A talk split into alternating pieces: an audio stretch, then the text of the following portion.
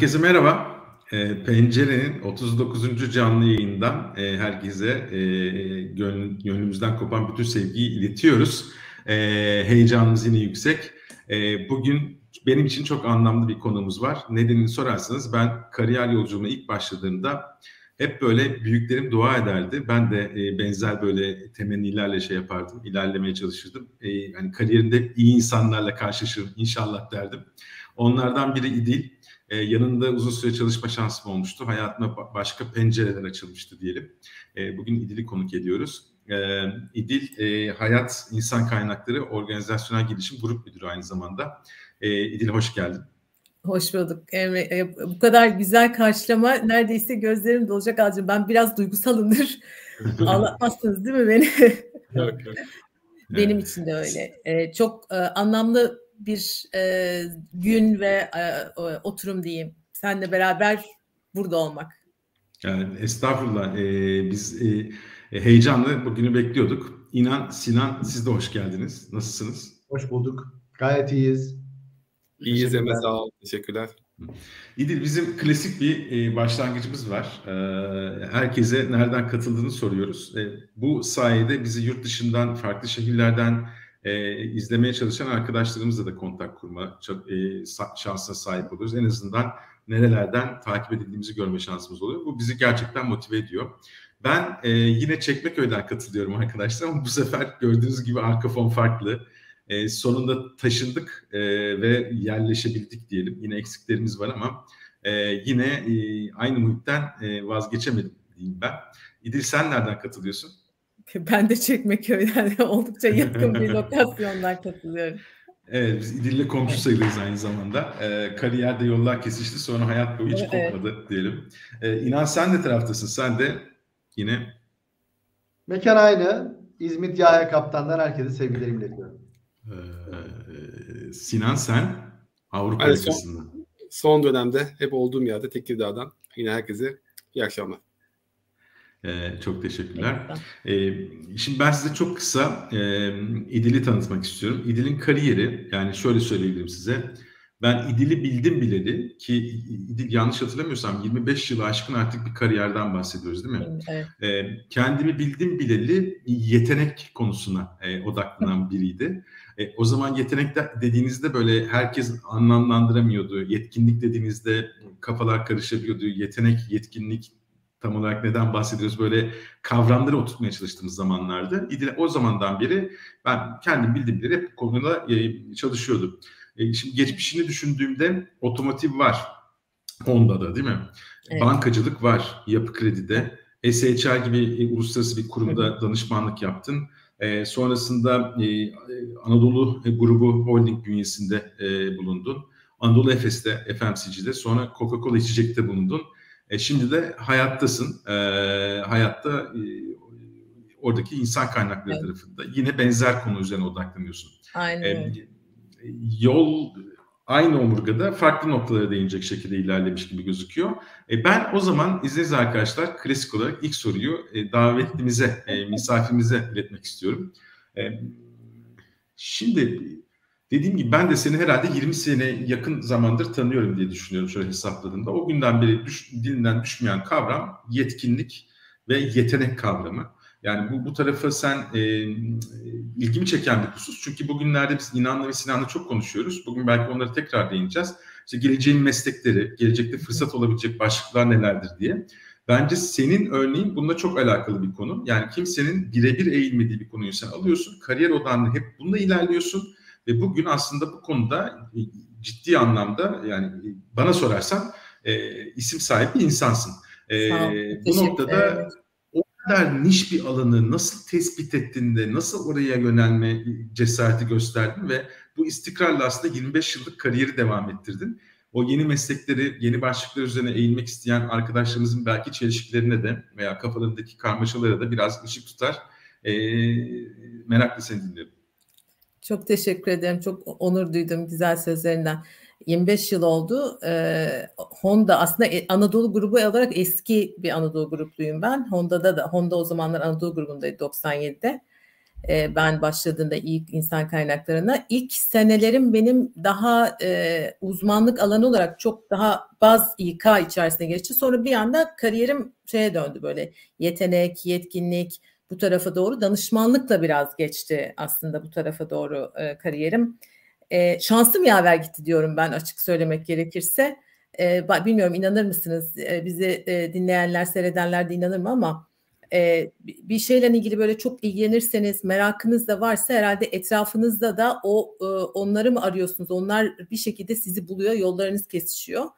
E, o zaman işte danışmanlık tarafına geçerken böyle gene bir sosyal e, ortam içerisinde e, bir danışmanımız da o zamanın e, tanış o zaman için tanışmıştım ve merak etmiştim onun anlattıklarından nedir insanlar davranışlar tanımak, ölçmek, değerlendirmek, geliştirmek, e, yetenek kimdir, ne arıyoruz, ne özellikler arıyoruz. Hep bunlarla ilgili böyle bir sohbet fırsatı olmuştu. O vesileyle bu tarafa doğru e, kaydı yolculuğum açık söylemek gerekirse. O yüzden ben şanslıyım. E, şanslıyım. 2000'lerin başında ben e, bu yolculuğa geçtim. 2000'lerin başında daha Türkiye'de de dünyada da yeteneği, yetkinlikleri, davranışları ölçmeyi, değerlendirme yeni yeni insan kaynaklarının içerisinde e, konuşmaya başlamıştık. Alan gelişirken e, ben de büyüdüm, öğrendim, şanslıydım. E, öğrettiler, iyi hocalarım vardı benim. Onlarla beraber e, aktı gitti öyle söyleyeyim. İki konum vardı ama hep onu da söyleyeyim. Ee, öğrencilik dönemimden de gelir bu. Bir e, merak ederdim insan davranışı. Ben çok gözlem yapmayı severdim e, çok gözlem yapmayı sevdiğim için belki İK ve ondan sonrasındaki bu tarafı buluşum ve burada bu kadar uzun süre kalmam da ondan kaynaklı olabilir bilmiyorum. E, bir de uluslararası ilişkiler ve hani politika okumayı çok istemiştim. O yüzden şanslıyım. Branşım o ama alanım da bu taraf oldu. İki taraftan da mutlu ve hani keyifli bir yolculuk oldu benim için. Tabii ki içerisinde çok zorluklar, öğrenmeler, e, hepsi geçti bir bütün oldu ama ee, öyle diyeyim. Şansım yaver gitti. Buldum. Yolumu buldum. Yolda beni buldu. Ee, Sinan'ın güzel bir sözü vardı. Aralarda böyle söyler. O aklıma geldi. Sinan lütfen. Yazdım private chat'e de hemen e, sen hmm. konuşurken hani rotası belli olan gemiye rüzgarda yardım eder derler ya tam aslında seninki biraz öyle olmuş yani şans demek biraz hani bunu biraz basite indirgemek gibi hissettim. Sen rotanı çok erken bulmuşsun ki Demek ki doğru rüzgar ve arkandan seni desteklemiş. Evet galiba öyle oldu. Sonra da peşimi bırakmadı. Ben bazen başka şeyler de denesem, yapsam, İK'nın içerisinde, dışında, orada, burada böyle düşünmüşümdür. Ee, merak etmişimdir. Başka bir şey yap, yapamaz mıydım diye de hala da aynı şeyler içerisindeyim. Ee, ama hep e, şey ke, kenarından geçti işte. Önce e, ölçme yani çok İK'nın bazıyla başladım. Sonra yetkinlik, yetenek, gelişim, bu taraflara kaydım. E, danışmanlığa kaydım ve e, Anadolu grubundan çıktım ama Anadolu grubuna sonra geri döndüm. Bir güzel sürpriz ve hoşluk da odur. E, bir şeyler öğrenerek, farklı bir şeyleri deneyimleyerek aslında geri dönüş yolculuğum çok örtüştü Anadolu grubuna da sonradan. Öğrendiklerimi uygulamak üzere geri döndüm. E, o da e, hoş bir fırsattı. Ee, bir nevi evet. rotasyon ama biraz farklı bir rotasyon tabii ki. Yani kurum evet. dışına çıkıp sonra geri dönmek. E, zamanında yurt dışına gönderilen farklı kurumlar tecrübe etsin e, ve burada gelip üst düzey yöneticiliğe hazırlansın dediğimiz böyle büyüklerimiz de vardı.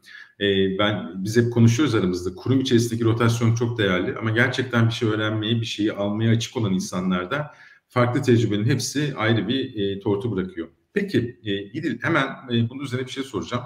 Arkadaşlar dediğimiz gibi hani e, kariyer hayatı full odaklı yetkinlik ve yetenek üzerine giden bir kişiyle bugün aslında başlığımız neydi? Yetenek açığı nereye gidiyor? Yani yıllardır konuştuğumuz bir yetenek konusu, açığı konusu var. E, aynı mı duruyor yoksa biz onu bir yerde böyle e, bekletiyoruz, bekletiyoruz. Kendi içinde bir devinimde bir evrim geçiriyor, şiddeti artıyor mu, nedir? Bunları tartışacağız. E, burada da aslında e, kariyeri e, boyunca biraz önce dinlediniz. Uzun yıllardır bu konuya odaklanan birine şu soruyu sormak geldi aklıma. E, 2000 yılını baz alsak mesela. 2000 yılından bugünü yani 22 yıllık bir süreci. E, yetkinlik konusunda dikkatini çeken ne gibi değişiklikler oldu? Eğilimler var mı? İşte trendler var mı? Şunu demek istiyorum aslında. Eskiden O yıllarda konuşulan yetkinlikler nelerdi? Bugün neler konuşuluyor? Artı bir de burada şey konusu da benim ilgimi çekiyor. Hız. Hani e, o üstsel büyüme artık çok hızlı değişim var diyoruz ya yetkinliklerdeki ihtiyaçlardaki gündem nasıl e, hangi e, zaman zarflarında değişiyor o tarafta da bizi aydınlatabilirsen çok mutlu oluruz. E, değişiyor tabii yani değişti de e, 2000'lerde bir, bir kere yaklaşım olarak da değişti. Yetkinlik modelleri, bakış açılarımız, organizasyonlar içerisinde daha kalabalık bir şeyler arıyorduk biz. Her şey olsun istiyorduk bir şeylere uydurmaya çalışıyorduk ya da hani o da olsun bu da olsun işte ikna da etsin iletişimde kuvvetli olsun e, deneyimi de olsun e, e, ne bileyim değişime e, uyum sağlasın meraklı olsun problemleri de çözsün her şey olsun. E, bölüyorduk modeller içerisinde onu söyledim ya hani fonksiyonel yetkinlik diyorduk efendim liderlik yetkinlikleri diyorduk. E, temel yetkinlikler diyorduk. Böyle e, bir takım başlıklar altında bir sürü beklentilerimizi e, altına sıralıyorduk, listeliyorduk. E, sonra zaman içerisinde bunlar bir sadeleşmeye başladı. Biraz daha öze döndü, toparlandı. Bence iş kolları da insan kaynaklarını bu anlamda etkiledi. Çünkü bir şeyleri iyi anlatmak ve basit anlatma ihtiyacımız da var ne olursa olsun. O yüzden böyle bir toparlandı. Bir tarafı böyle geldi e, bana sorarsanız gördüğüm yaşadıklarımdan.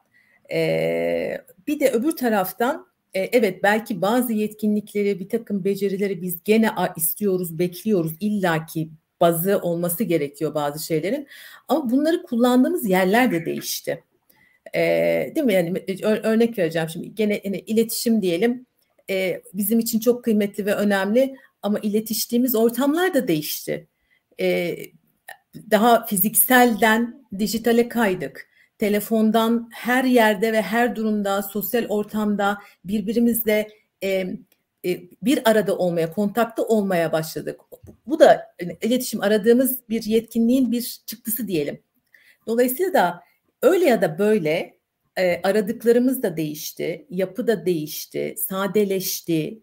Çünkü bunları anlatma ihtiyacımızdan da kaynaklı doğru anlatma, mesajımız doğru anlatma e, sadeleştik, özetle, öz, ö, ö, odaklandık belki İK anlamında da e, İK uzmanları olarak da bu işe e, yönelen, araştıran diyelim.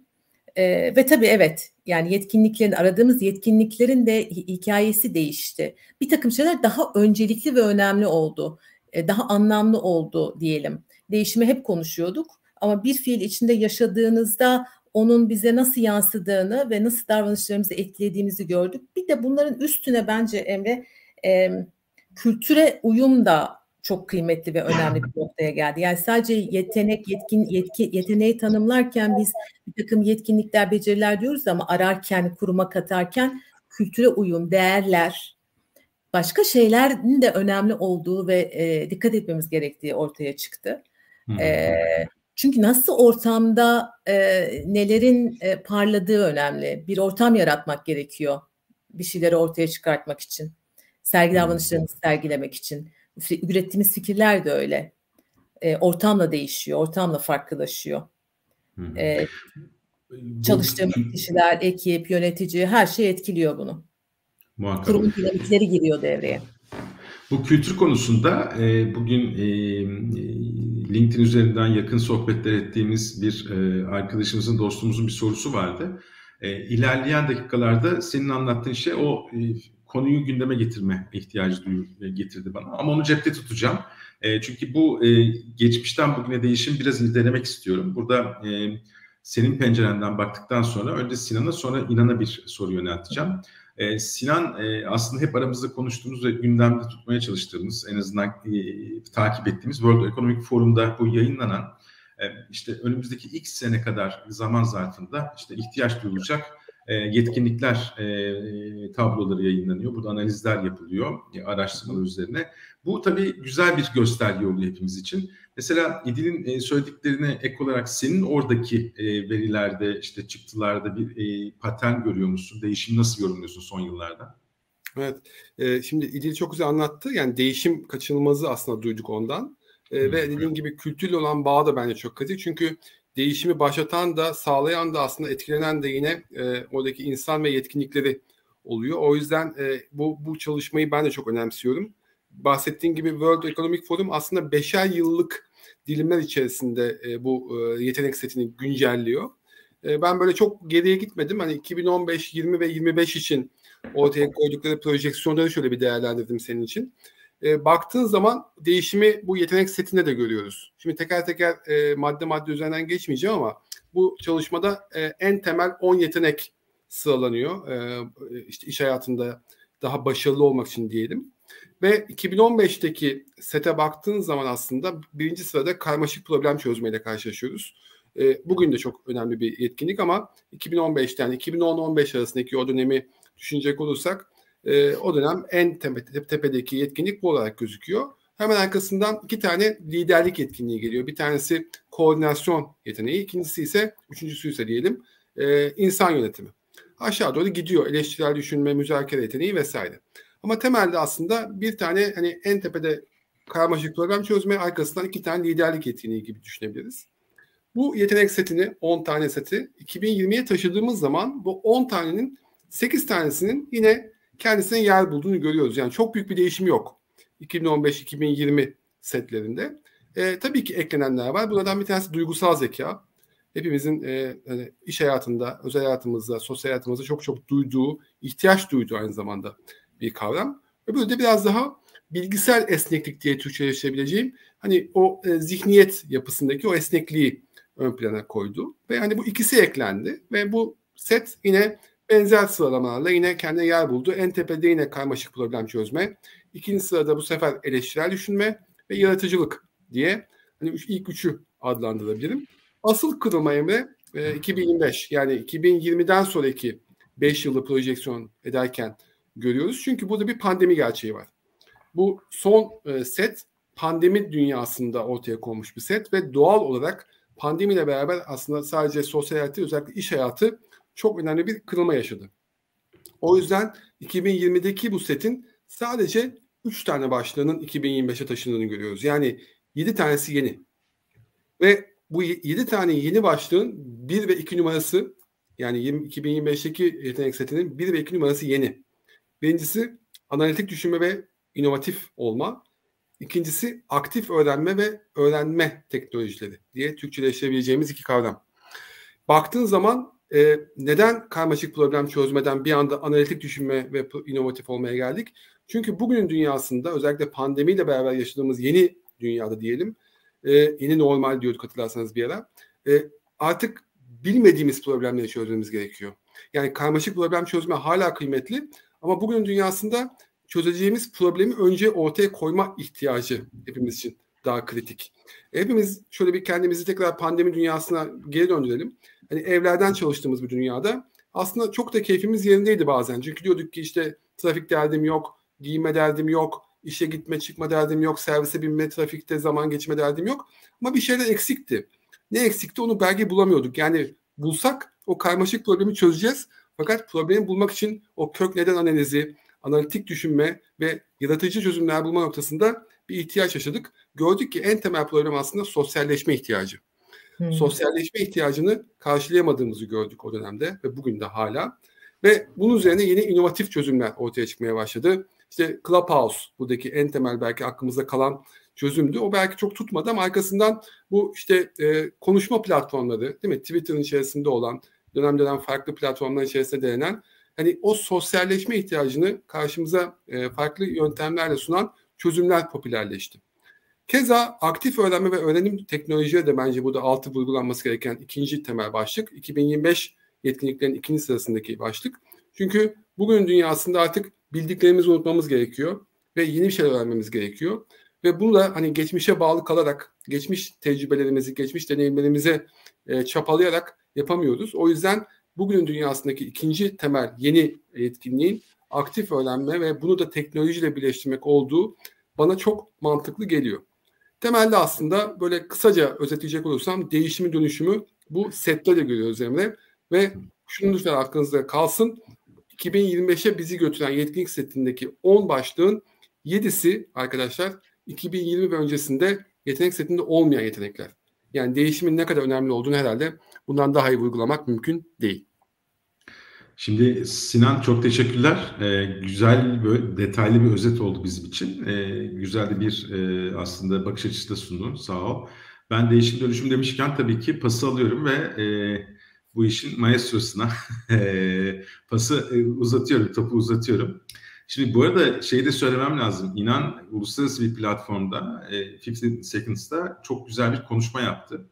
Ben e, o e, organizasyona son anda e, katılamadım. E, izleyici olarak katılacaktım.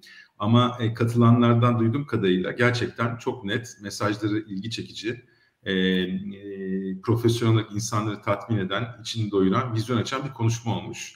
E, e, inan 15 Seconds seni daha yeni yeni böyle e, tanıyor olabilir ama biz e, çok şükür 39 programdır beraber bu konuları konuşuyoruz. Ben şimdi hemen topu sana atacağım. Şimdi eskiye baktığında, geçmişe baktığında değişim dönüşüm konusu e, bundan bahseden kurumlar vardı. Onları vizyoner kurumlar diyorduk biz. Neden? Çünkü yani şu an bıç, yani bıçak kemiğe dayanmış değil. Değişim tamam evet tamam böyle sözler süslediğimiz şeyler vardı ama e, Sinan'ın da durduğu işte o son pandemi dönemi hatta biraz daha öncesinde bile e, değişim ve dönüşümün e, zaruri bir ihtiyaç olduğu artık aşikar hale geldi.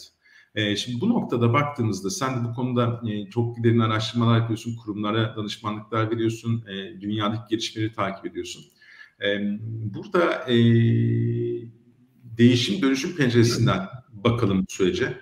E, buradaki yetkinlik setleri nasıl evrildi? Geçmişte ne diyorduk, bugün ihtiyaç duyulan şeyler ne? Senin mesela bu tarafta şey de yorumlayabiliriz belki. Türkiye'de gelişime açık olduğunu gördüğün hangi başlıklar var? Belki o taraftan ipuçları alabilirsen. Tabii. Çok öncelikle çok teşekkür ediyorum Emre. Yani güzel sözlerin için senden duymak çok onur verici. Ee, Estağfurullah. Çok teşekkür ediyorum. Ee, sorunun e, cevabına gelince de Sinan çok güzel bir girizgah yaptı. Böyle büyük resmi böyle bize bir zaman makinesi gibi aktardı. Geldiğimiz noktada ben e, gördüklerimi sizlerle paylaşayım. Şimdi üç tane temel ana başlık var. E, bizlerin yetkinliklerini donatması gereken ve de kendimizi güçlendirmemiz gereken. Onları anlattıktan sonra hangileri daha çok eksik olarak görüyorum kurumlarda yaptığımız çalışmalarda onları da vurgulayabilirim. McKinsey'nin yaptığı bir araştırma var. E, işimizin geleceği isminde Türkiye'yi de ışık tutuyor. Üç ana başlık var. Ben o ana başlıkların gruplanmış halini çok seviyorum. Birincisi teknolojik yetkinlikler. Yani yüzde 63 oranında teknolojik yetkinliklere olan ihtiyaç artacak diyor. E, bunların altında da teknoloji tasarımı, veri analitiği gibi yetkinlikler var. Teknoloji tasarımı ne demek? Yani sizin işinizde kullanacağınız dijital çözümü gelip bilgi teknolojileri veya dışarıdan bir yazılımcı tek başına kurmayacak. Kimse iş birimi kadar iş biriminin ihtiyacı olan dijital çözümleri bilemez. İş birimi kendi ihtiyacı olan dijital çözümü aktarabilmeli, onu bilgi teknolojileriyle beraber tasarlayabilmeli ve de devreye alabilmeli artık. Bu önemli bir yetkinlik ve gerçekten de nadir bulunan yetkinliklerden bir tanesi. Bir diğeri bu başlık altında veri analitiği. Hani yeni e, petrol veri deniyor klişe ama çok doğru. Çünkü sanayi devrimlerine baktığınız zaman her birinin bir katalizörü var. Birinci sanayi devriminin katalizörü buhar makinesi. İkincisi elektrik. Üçüncüsü bilgisayar, PLC'ler. Dördüncüsü ise veri. Veriyi kullanabilen, içindeki o iş görüyü yakalayabilen şirketler ve çalışanlar aslında gelecekte konumlarını güçlendirebilecekler. Çalışanlar için veri analitiği son derece önemli bir yetkinlik. Veri analitiğini veri seti içerisindeki gizli olan o gizli bilgiyi, içgörüyü yakalayıp iş kararlarında kullanabilme. Bu çok önemli beceri. Şimdi burada da e, bu beceriyi açığa çıkarabileceğiniz bir araç var. İş zekası çözümleri. Mesela Microsoft'un çözümleri örnek verelim. Mesela Microsoft Excel. Artık çok aranan bir beceri değil. Çünkü nadir bulunan bir beceri değil. 2000'li yılların başında hiç unutmuyorum. Aselsan'da e, yarı zamanlı mühendisken kulakları çınlasın Avşin Akkerman beni oturttu masasına. Ya dedi ben bu Excel'de şu kutuları birleştiremiyorum. Şuraya bir form yazamıyorum. Yapsana benim için dedi. Oturdum ben de böyle müdürün masasına oturmuşum gayet mutlu mesut. Yaptım falan diye verdim. Meğer beni mülakata sokmuş. Biliyor muyum bilmiyor muyum? Ama şimdi gelin görün ki Excel CV'lerde dahi aranmıyor. Ne aranıyor artık? İş zekası çözümleri, Microsoft Power BI gibi veriyi bir şekilde analiz edip onun içindeki içgörüyü elde edebileceğiniz araçlar aranıyor. Burada da şu bilgiyi vermekte fayda var. 90'lı yıllarda bir becerinin ömrü 30 yıl iken artık 5 yıla kadar düşmüş durumda. İşte Sinan'ın verdiği örneklerde bunu destekliyor. Yani biri gerekli olan beceri, yetkinlik setleri de hızla değişiyor. Bizim de bunları bilip onlara adapte olmamız gerekiyor. İkinci e, set ise bilişsel yetkinlikler, inovatif düşünme, yaratıcılık, eleştirel düşünme gibi yetkinlikler hala hazırda aranan ama giderek de değeri artacak olan yetkinlikler. Üçüncü ana başlık ise sosyal yetkinlikler. İşte e, İdil'in de bahsettiği o iletişim şekillerimiz değişiyor. İletişim kurduğumuz platformlar değişiyor. Adaptasyon, aktif öğrenme, işbirliği gibi sosyal yetkinliklere olan ihtiyaç artıyor. Mesela işbirliğinde örnek verelim. 15 Seconds'ta bu konu üzerine çalıştım. Mesela yeni nesil iş gücü dedik orada. Artık iş gücünde sadece çalışanlardan oluşmayacak o iş gücü. Bunların yanında kimler olacak? Bir makineler olacak. İnsan makine işbirliği çok önemli bir trend. Yani yapay zekayı, dijital çözümleri kullanabilen insan makine işbirlikleri son derece önemli. Veya da gig çalışanlar, bağımsız çalışanlar giderek sayıları artıyor. Dışarıdan proje ve iş bazlı destek alacağız ve çalışanlar olarak gig çalışanlarla, bağımsız çalışanlarla iyi iletişim halinde olmamız gerekiyor. İşbirliği içinde olmamız gerekiyor.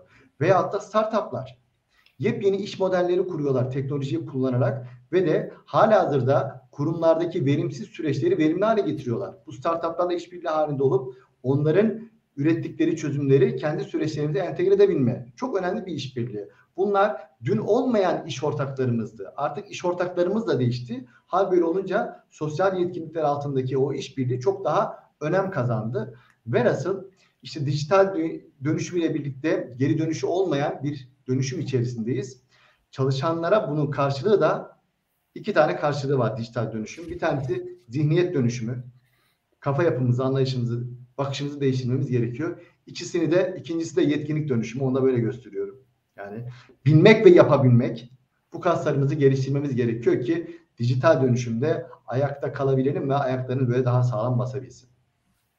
İnan çok teşekkürler. Ee, e, güzel açıklamalar, e, güzel sözler, not aldığımız böyle alıntılar olabilir buradan. Ee, çok, çok kısa hemen ben notumu aldım. Geri dönüşü olmayan dönüşüm. Çok bayıldım cümleye yani. İçinde bulunduğumuz dönemi anlatmak için herhalde bundan güzel bir tanımlama olamaz. Ağzına sağlık. Çok. Ee, şimdi e, bir izleyicimiz Özcan Gündoğdu'nun bir sorusu var. Onu gündeme getirmek isterim İdil. E, izninle sana e, yönelteceğim bu soruyu. E, burada Özcan Bey yetenek ve yetkinliklerin ön plana çıkarılmama nedeninin bir tanesi coğrafyaya tabi kalınması diyebilir miyiz demiş. Yani o coğrafya ve kültürel farklılıklar yeteneklere e, ulaşmada e, bir etken midir, değil midir? Aslında bu tarafta bir güzel bir soru yöneltmiş. E, senin yorumların neler? tecrübelerini gösteriyor burada. Tecrübelerime gösteriyor. Ya ben çok uzun yıllar Efes'te de bir miktar CCI Coca-Cola'da da şimdi hayatta da aslında bir coğrafya genelinde e, den sorumluydum ve halen de öyleyim. E, elbette ki coğrafi kültürel farklılıklar etkiliyor. E, becerileri, gelişimi, e, neye ekspoze oluyorsanız oralar e, daha kuvvetli ilerliyor ve gelişiyor. E, e, dünyanın belirli bölgelerinde aradığımız yetkinlikler de bence belli noktalarda farklılaşıyor her durumda. E, işlerin içerikleri de öyle. Şimdi hani e, Sinan'ı inanı dinlerken böyle e, bayağı gözümün önünden e, şerit gibi aktı geçti. Yani neler konuşuyorduk şimdi neler konuşuyoruz.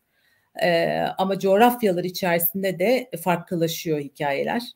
E, eğitim önemli e, bilmiyorum hani oralara da gene değinir miyiz burada ama e, hangi formasyondan, hangi hikayeden geçtiğiniz, e, bunun illaki bir üniversite mezuniyeti olması da gerekiyor. İyi bir teknik okulda e, bir takım becerileri, bilgiye ulaşacağınız bir takım ortamlar çok kıymetli oluyor. Onların hepsi kültür, e, kültürlerin içinde bulunduğunuz, yetiştiğiniz ortamın size getirdikleri, öğrettikleri, e, bizi şekillendiren şeyler.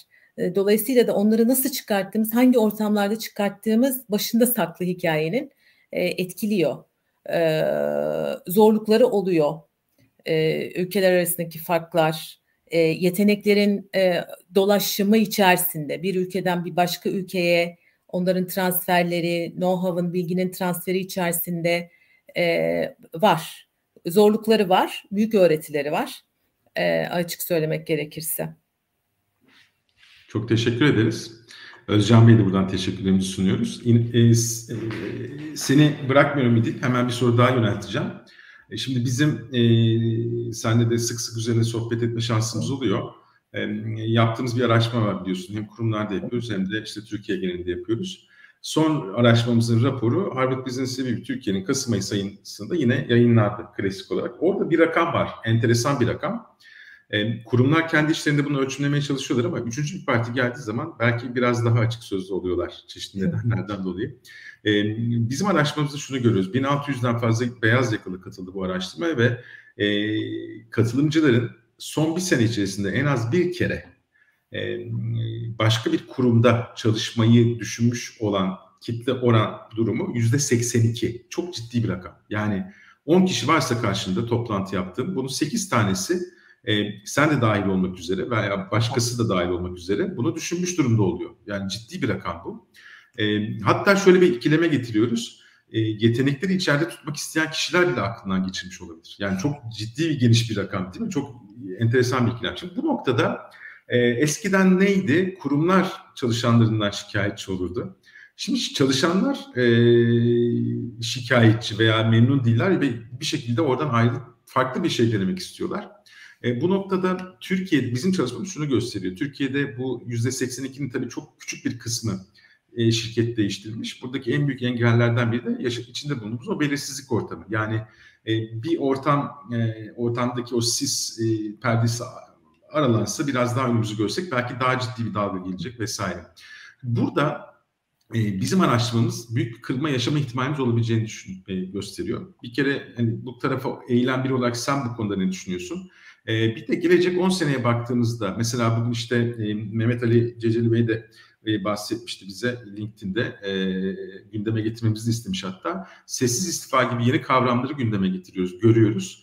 Bu gibi şeyleri düşündüğümüzde önümüzdeki 10 seneye baktığında kurumlarla yetenekler arasındaki ilişki e, ne gibi meydan okumalara, ne gibi yeni problemlere e, gebe? Ne dersin? Var mı görüşlerin? Ee, ya açık olmak gerekiyor, güven ortamı gerekiyor. Ee, hayat çok daha zorlu, zorlaştı. Ekonomik koşullar da buna dahil. Ee, pandeminin sonrası yani halen bir şeyler yaşıyoruz aslında, devamını yaşıyoruz. Ee, nasıl diyelim? Ee, beklentilerin bir şekilde bir yerde ölçmesi gerekiyor. Ee, amaç bir amaç önemli. Şimdi soruların arasında da böyle gözüme çarptı anlamlı bir şey için çalışmak istiyoruz aslında hepimiz. Ee, daha büyük bir gaye de olabilir bu. Bir şeyleri iyi yapmak da olabilir. Yaptığımız işte, üret, içinde bulunduğumuz kurumun hikayesinde bir yer bulmaya çalışıyoruz. Ben bunun çok önemli olduğunu düşünüyorum. O yüzden de organizasyonların çalışana e, bu bu hissi tattırması, bu hissi yaşatması gerekiyor. E, bu bir e, en önemli konulardan bir tanesi. Bu ikincisi e, çalışanların aradıkları değişebiliyor çok doğal olarak. E, kimisi güven istiyor, e, kimisi iyi para kazanmak istiyor, kimisi kariyer bekliyor, kimisi gelişim fırsatları olsun diyor. E, kimisi eğlenceli bir ortam olsun diyor. E, takım arkadaşlarım iyi olsun diyor, yöneticim iyi olsun diyor. Ben bir şeyler öğreneyim diyor. E, biraz hani hikayenin içerisinde karşılıklı birbirini anlama, okuma, değerlerine ve hikayesine bir orta noktada e, buluşturma e, sa, buluşturmayı sağlayabilmek e, organizasyonlar adına hikayeyi daha kolay yönetmeye getirecek ama ben zorluk yaşıyoruz. Her ne kadar bunun bilincinde olarak hareket etse de çoğu tanıdığımız, bildiğimiz, içinde bulunduğumuz kurumlar e, var. Zorlukları var. Zorluklar da gelecek. Sessiz istifa e, var. Bence biraz yorgunluklar da bunu getiriyor e, çok efor sarf ediyorsunuz, çok çalışıyorsunuz. Hele bu evde kaldığımız dönemlerde de ekstra bir e, e, efor da sarf ettik. E, her zaman ulaşılabiliriz artık her yerden ya. E, hızda var ya, hayat çok hızlı değişiyor, hayat çok hızlı akıyor e, ve e, gündemler değişiyor. E, hani anlık daha karmaşık ve sofistike bir takım şeyler oluyor ve biz onlara çözüm getirmekten sorumluyuz. E, ve bir sürü şey bekleniyor aynı anda çalışandan. E, bu yorgunluklar geçiyor. Yorgunluğun karşılığını bir şekilde manen almak istiyor çalışan. Alamadığı noktada da bir, bir sessizse varım ama yokum. E, bunu bazen duyuyoruz biz arkadaşlarımızla, sohbetlerde de genç arkadaşlarımızla da. Yeteri kadar yapmaya dönüşüyor hikaye. Daha fazlasını vermek değil, yeteri kadar yapayım. E, çünkü hani bu bu yeterli e, diyelim. E, bu, bunlar önemli. E, zor, daha zor bir şey gelecek mi? Daha zorlaşacak mı hikayemiz? E, bence bir miktar daha uğraşacağız, zorlaşacak. E, kolay olmayacak e, bundan sonraki dönemde de. E, gerçekten gidişler olacak mı? Konfor alanından çıkabilecek miyiz? O ayrı bir konu.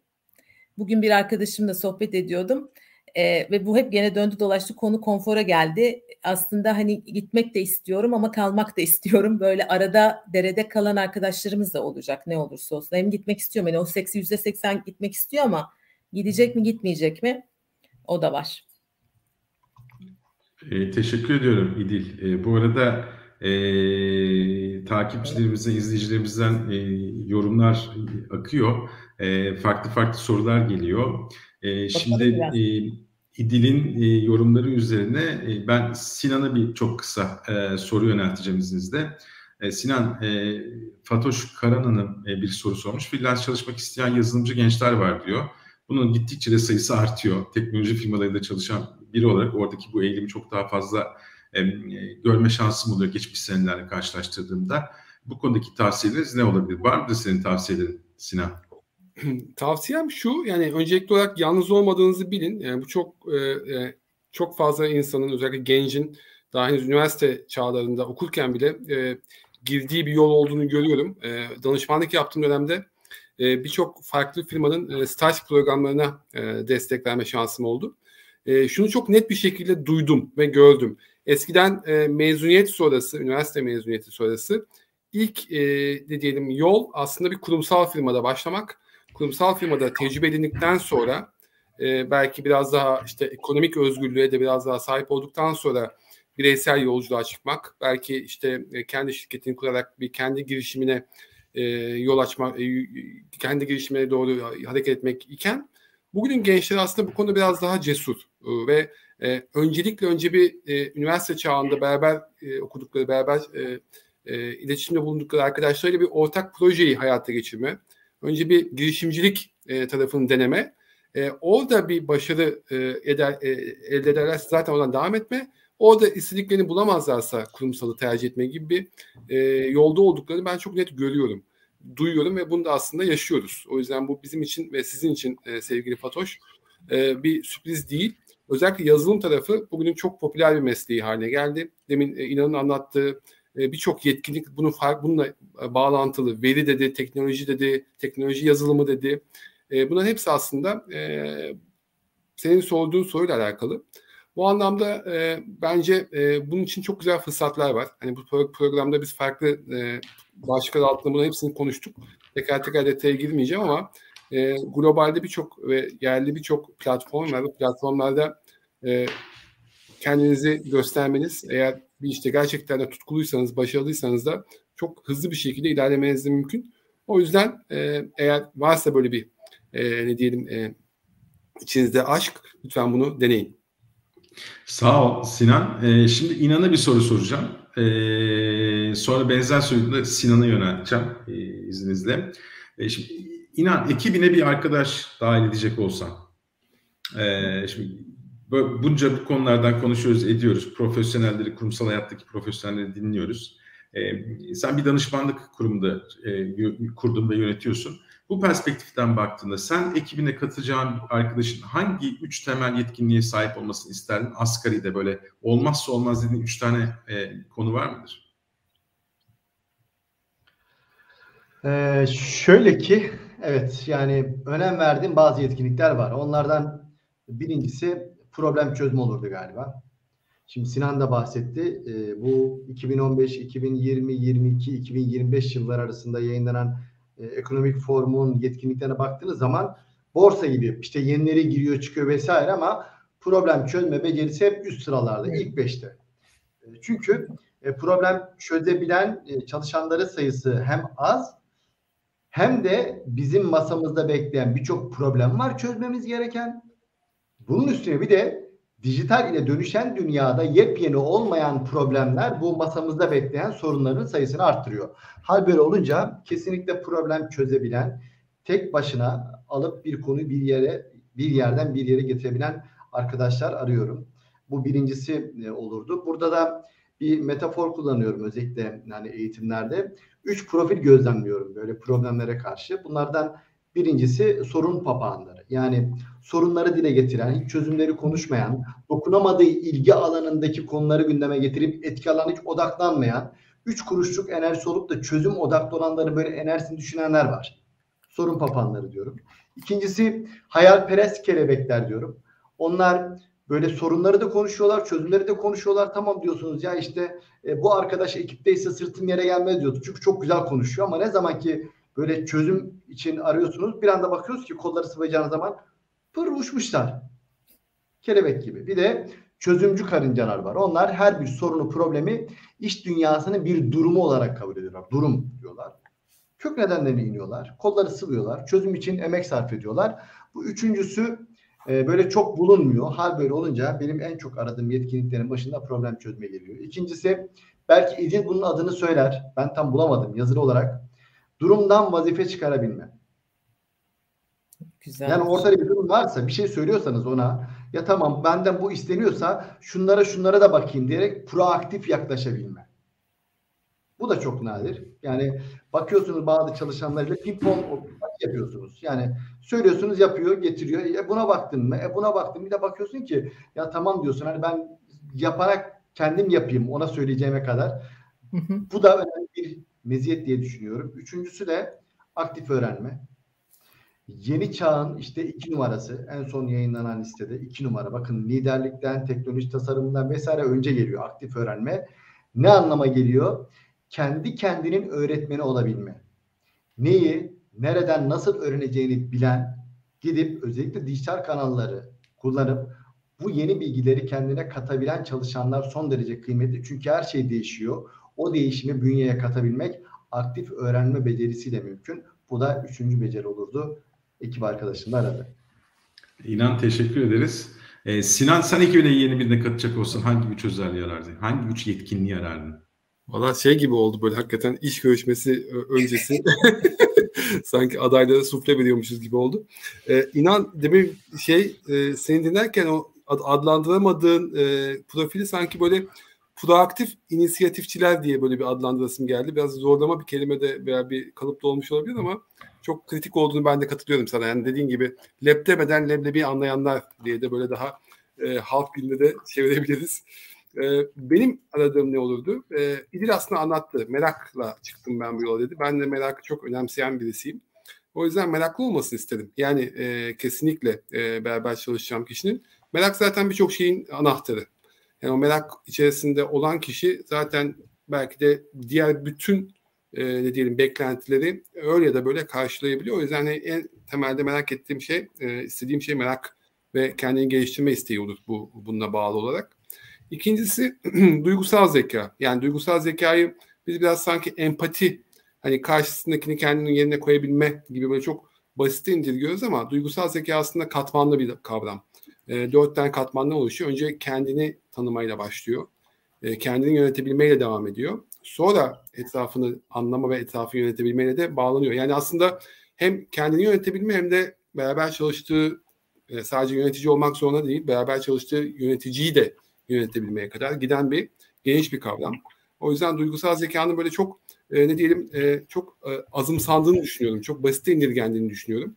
Ama duygusal zekanın çok daha derin ve çok daha önemli bir kavram olduğunu bir kez daha vurgulamak istedim. O yüzden duygusal zeka yetkinliği bence olması gereken e, temeldeki ikinci aradığım nokta olurdu. Üçüncü, üçüncüsü ise biraz yine pandemiyle bağlayayım ben de. 2020'den önce belki çok belki aramadığım bir şey ama bugün dünyasında esneklik ve adaptasyon.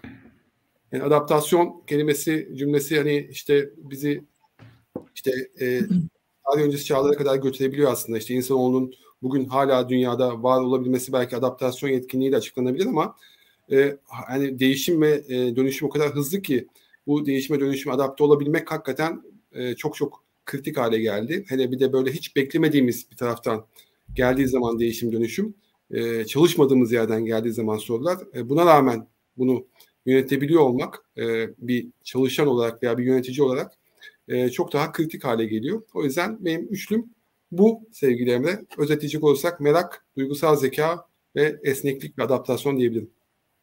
Tamam çok teşekkür ederim. Ben bu arada bir düştüm geldim. Ama tam sanırım e, zamanında geldim. e, esnek, e, çok esneğimdir, çok hızlı adapte olurum inan.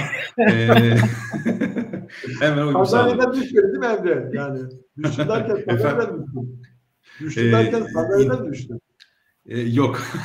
İnternet gitti geldi. Bayağı koptum yani öyle diyeyim. E, neyse. Güzel. E, Tam zamanında peki, gitti olmuş. Evet bir, bir, bir, bir şans diyelim ona. Şimdi evet. İdil sana e, bir soru yöneltmek istiyorum. Geçtiğimiz günlerde McKinsey'nin bir makalesi Kasım ayında yayınlandı yine yanlış hatırlamıyorsam. Şöyle bir argümanla geliyor. Diyor ki artık hangi üniversiteden, hangi bölümden mezun oldu, üniversite demiyorum pardon, e, bölüm, hangi işte e, mesleğin üzerine gittiğini, hangi uzmanlık alanlarının olduğu biraz arka planda kalmaya başlayacak ve kurumlar e, bu uzmanlıklar üzerinden değil yetkinlik setleri üzerinden bir e, yönetim e, şeyi izlemek zorunda kalacak e, diyor. Bence çok can alıcı bir şey çünkü üniversite yani bizi hayata hazırlayan o son kademe üniversitedeki eğitim sistemini bile etkileyebilecek bir bakış açısı bana sorarsan. E, bu noktada bunun temelinde de aslında o değişime, hep sizin üzerinde durduğunuz o değişim ve dönüşüme e, adapte olabilme, o belirsizlikle e, uyumlanma süreçleri e, yatıyor gibime geliyor. E, sen bunu ne kadar gerçekçi buluyorsun? Yani e, yetkinlik, büyüklük, uzmanlık mıdır? Bir de e, bir kurum, bir kültür e, uzmanlıkları değil de yetkinlikleri öne çıkararak neler elde edebilir? Burada şunu da e, hani getirmek istiyorum gündeme. Kültür tarafı da enteresan bir konu. Bugün e, Aydın Bağater e, bir soru yöneltti yine e, programımızdan önce. Sana iletmemi rica etmişti. E, kültür mesela normalde kültürümüz içerideki çalışanları kültüre uydurmaya çalışıyoruz. Değiş diyoruz, bize ayak uydur vesaire. Dünya değişiyor ve burada yet, yetenek açığı da farklı faza geçtiğinde ve bunların sayısı gerçekten biraz daha azınlıkta kaldığında eldeki yetenekleri tutmak adına e, acaba daha esnek kültürler o değişim dönüşümü kucaklayan ve belki e, içindeki yeteneklere uyumlanan bir kültür yapısı e, gelir mi? Bu yetkinlik bazlı bakış açısı bir değişim boyutu olur mu? Kültür tarafı da olur mu diye Aydın Bey'in soyusunu gündeme getirmek istedim. E, ne diyorsun? Senin pencerenden nasıl gözüküyor konu? Şimdi ilk tarafa dönelim. Ee, biraz hani iş alanlarıyla ilgili olabileceğini düşünüyorum ben. Evet elbette ki.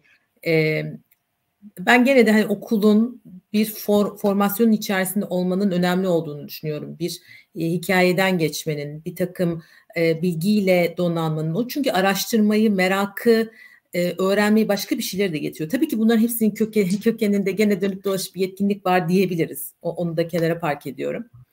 E, evet bazı koşullarda belki de bizler hani e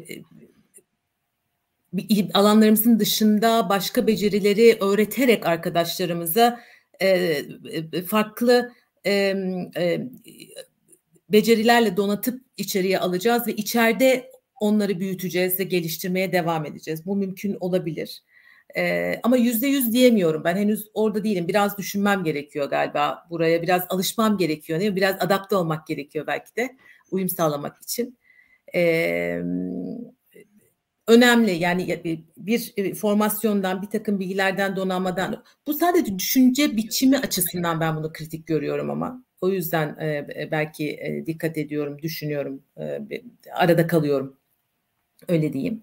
E, ama şunlar var. Şimdi e, şirketlerde e, aradığımız bir takım beceri setlerine e, donatabilmek için okullarla işbirlikleri yaparak e, bir takım destekler de sağlıyoruz. Bazı şirketlerde bunlar da var. Dolayısıyla m, ortadayım ben daha ya galiba. Daha 50-50'yim henüz burada. Ee, burada e, bence samimi de bir yaklaşım. Ee, sen de öğreniyorsun değil mi? Bazı şeyleri süreçte algılamaya çalışıyoruz. Süreçte yoruluyoruz. Ee, fikirlerimiz de bir anda öyle kalıp şeklinde olursa zaten e, olayı anlamadan evet. e, Ama ön yargıda. Bir şey daha var. Hani mesela farklı kariyerler de oluşturuyoruz biz aslında. Hep bazen bazı bazı kişilerle tanışıyoruz. Birinci kariyer oluyor, ikinci kariyer. Bir yolculuğa çıkıyor. Sonra başka bir yolculuğa daha evriliyor. O hikaye hmm. dönüşüyor. Değil hmm. mi? Var burada var. Aramızda var. Dolayısıyla e, yani bir yere sabit kalmak da değil. Bir şeyler öğrenip farklılaşıp merak, cesaret, imkanlar, imkanları kullanmak, inisiyatif olmak, biraz içten yanmak. E, ve hikayeye başka bir yolculuğa evrilebiliyor. E, o yüzden illa o alanda okuduğumuz, bildiğimiz alanda kalmak zorunda değiliz. E, ben şeyi çok e, altını bir kere daha hani çizmek isterim. Hani e, sürekli öğrenmek, aktif öğrenmek, öğrendiklerimizi unutmak, bir daha bir şeyleri öğrenmek. Çünkü şu an tam onu yaşıyoruz ya. E, o da bununla birleşiyor sanki bu hikayeyle ya da bu sorunla. Ederim. Yani bu tarafta aslında e, yine bir e, her şeyde olduğu gibi farklı bir yöne gidiş, farklı ihtiyaçlar gündeme gelecek. Bunu aslında yol üzerinde e, sizin gibi e, uzmanlar bunları yorumlayacak ve aslında yeteneklerin, kurumların, ihtiyaçların ortada buluşması için, örtüşebilmesi için farklı zemin hazırlamaya çalışacağız. Peki, e, bol sorulu bir e, sohbet oldu. Her soruyu maalesef yansıtamadım. E, o yüzden e, ilgili yüksek ilgi için tüm e, izleyicilerimize teşekkür ediyorum. E, değer kattınız gerçekten. E, bizim penceremize farklı sorularla da bakış açıları getirdiniz. E, eksik olmayın. Kapanışa artık ya yavaş yavaş geldik. Çok küçük bir soru sormak istiyorum. Size birer cümlelik cevaplar alacak şekilde basit bir soru. Bazen böyle keşkelerimiz vardır ya hayatta. Yani keşke olmaması tabii ki güzel bir şey. E, çok da böyle cool duruyor ama e, geçmişe dönüp baktığınızda e, geçmişe gençlik yıllarına gitsen mesela inan senle başlayalım. E, hangi yetkinliği daha önce o yetkinlik setine eklemiş olmayı isterdin? Bu senin hayatında nasıl bir değişiklik yapardı? Farklı, bambaşka bir yere götürecek bir yetkinlik setine eklemek istediğin daha önceden uyansaydım da daha önceden bu tarafta beni yönlendiren biri olsaydı veya e, fark etmez. Var mı böyle aklında kalan bir e, yetkinlik? Şöyle ki ikna ve müzakere teknikleri derdim Emre. Neden? E, çünkü mühendis kökenliyim ve mühendisler hayata 0-1 olarak bakıyor. Ak kara olarak bakıyor ama e, hayat e, ak kara veya 0-1 değil o gri alanda oluşuyor. Karşı tarafla oturduğum zaman o gri alanda buluşma becerisini yıllar öncesinde daha iyi gelişmek isterdim. Çok teşekkür ederim. Ee, sağ ol İnan. Ee, Sinan sen ne diyorsun? Bir e, test dönemi çocuğu olarak e, hata hatalardan öğrenmeyi e, aslında ne kadar önemli olduğunu çok daha önce öğrenmek isterdim. Çünkü bizler hata yaparak yani veya hatalı seçenekleri den kaçınarak büyümemiz gerektiğini düşündük. Ama bugün baktığımız zaman hatalardan öğreniyoruz. E, ve hani e, ne kadar daha fazla hata yaparsak o kadar fazla yenilik öğreniyoruz, kendimizi geliştiriyoruz. O yüzden bu yetkinliği daha erken yaşta elde etmeyi isterdim. E, teşekkürler e, Sinan. Ondan hepimiz muzdaribiz diye düşünüyorum. Evet. Yani bu hikaye bugün bile e, senin çocukluğundan bugüne, gençliğinden bugüne çok çok fazla zaman geçmedi gerçi. Sen daha 20'lerini yeni bitiren, 30'ların başında genç bir delikanlısın. Evet. Ama her çocuğun aslında hayatında olan çelişkiler yaşadığı bir konu hala. Ee, İdil sana pas atıyorum en son. Senin böyle keşke şu yetkinliğimi daha genç yaşlarda geliştirseydim e, dediğin bir konu var mı? Ee, çatışma yönetimi belki biraz diyebilirim ben. Çatışma yönetimi yani hep zorlan bir de zor mesaj hmm. vermek. Ee, karşımdakini kırmadan nasıl anlatırım hikayesi hep zorlandığım bir şeydi benim. Hala de zorlanırım açıkçası. Hmm. Ee, çatışma yönetimi ve zor mesaj verme keşke daha önce öğrenseydim. Ee, bana ne katardı? Hani bazı yolculuklarda vardır ya e, önemli noktalar vardır, adımlar vardır. Bir şeyleri anlatmak, paylaşmak, konuşmak, kimi zaman hayır demek e, gerekir. Onlara e, da bir, biraz böyle bir panzehir olurdu diye düşünüyorum. Teşekkür ederim. Sağ olun. E, ben de mesela sizin söylediklerinizin hepsinde kendimden bir şeyler buldum açıkçası. E, ben kendimden nasıldır? E, o bende saklı kalsın böyle. e, vakit olmamış olsa anlatırdım falan. Ha, lütfen. Ben sana 5 dakika veriyorum. Şimdi bakın enteresandır. O konuda benden daha objektif cevap verebilecek biri var aramızda. Yani İdil. Ben onun yanında iş hayatına başladığım yani ilk yıllarımda başladım.